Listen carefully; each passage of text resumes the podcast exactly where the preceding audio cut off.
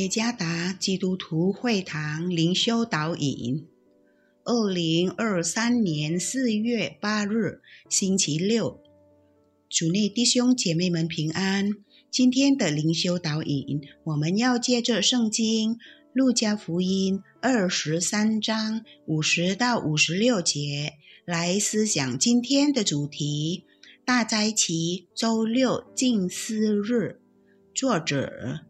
如梅花传道，《路加福音》二十三章五十到五十六节，有一个人名叫约瑟，是个义士，为人善良公义，众人所谋所为，他并没有服从。他本是犹太亚利马太城里素常盼望神国的人。这人去见比拉多。求耶稣的身体，就取下来，用细麻布裹好，安放在石头凿成的坟墓里。那里头从来没有葬过人。那日是预备日，安息日也快到了。那些从加利利和耶稣同来的妇女跟在后面。看见了坟墓和他的身体怎样安放，他们就回去预备了香料、香膏。他们在安息日便遵着诫命安息了。耶稣的死给门徒带来沉重的打击。那个充满奇迹和爱的神奇老师永远离开了。感觉世界在他们眼前崩塌了，一切都完了。门徒们失去了快乐、希望和梦想。那一天是孤独、悲伤和充满恐惧的。他们无法想象没有老师同在的日子。他们亲眼目睹老师是如何被如此恶劣的对待，他们害怕的躲藏起来，生怕被发现是耶稣的门徒。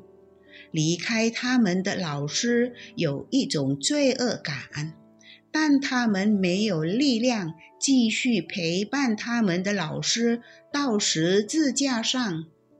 所有人都沉默了，一句话也说不出来，只有等着看接下来会发生什么事。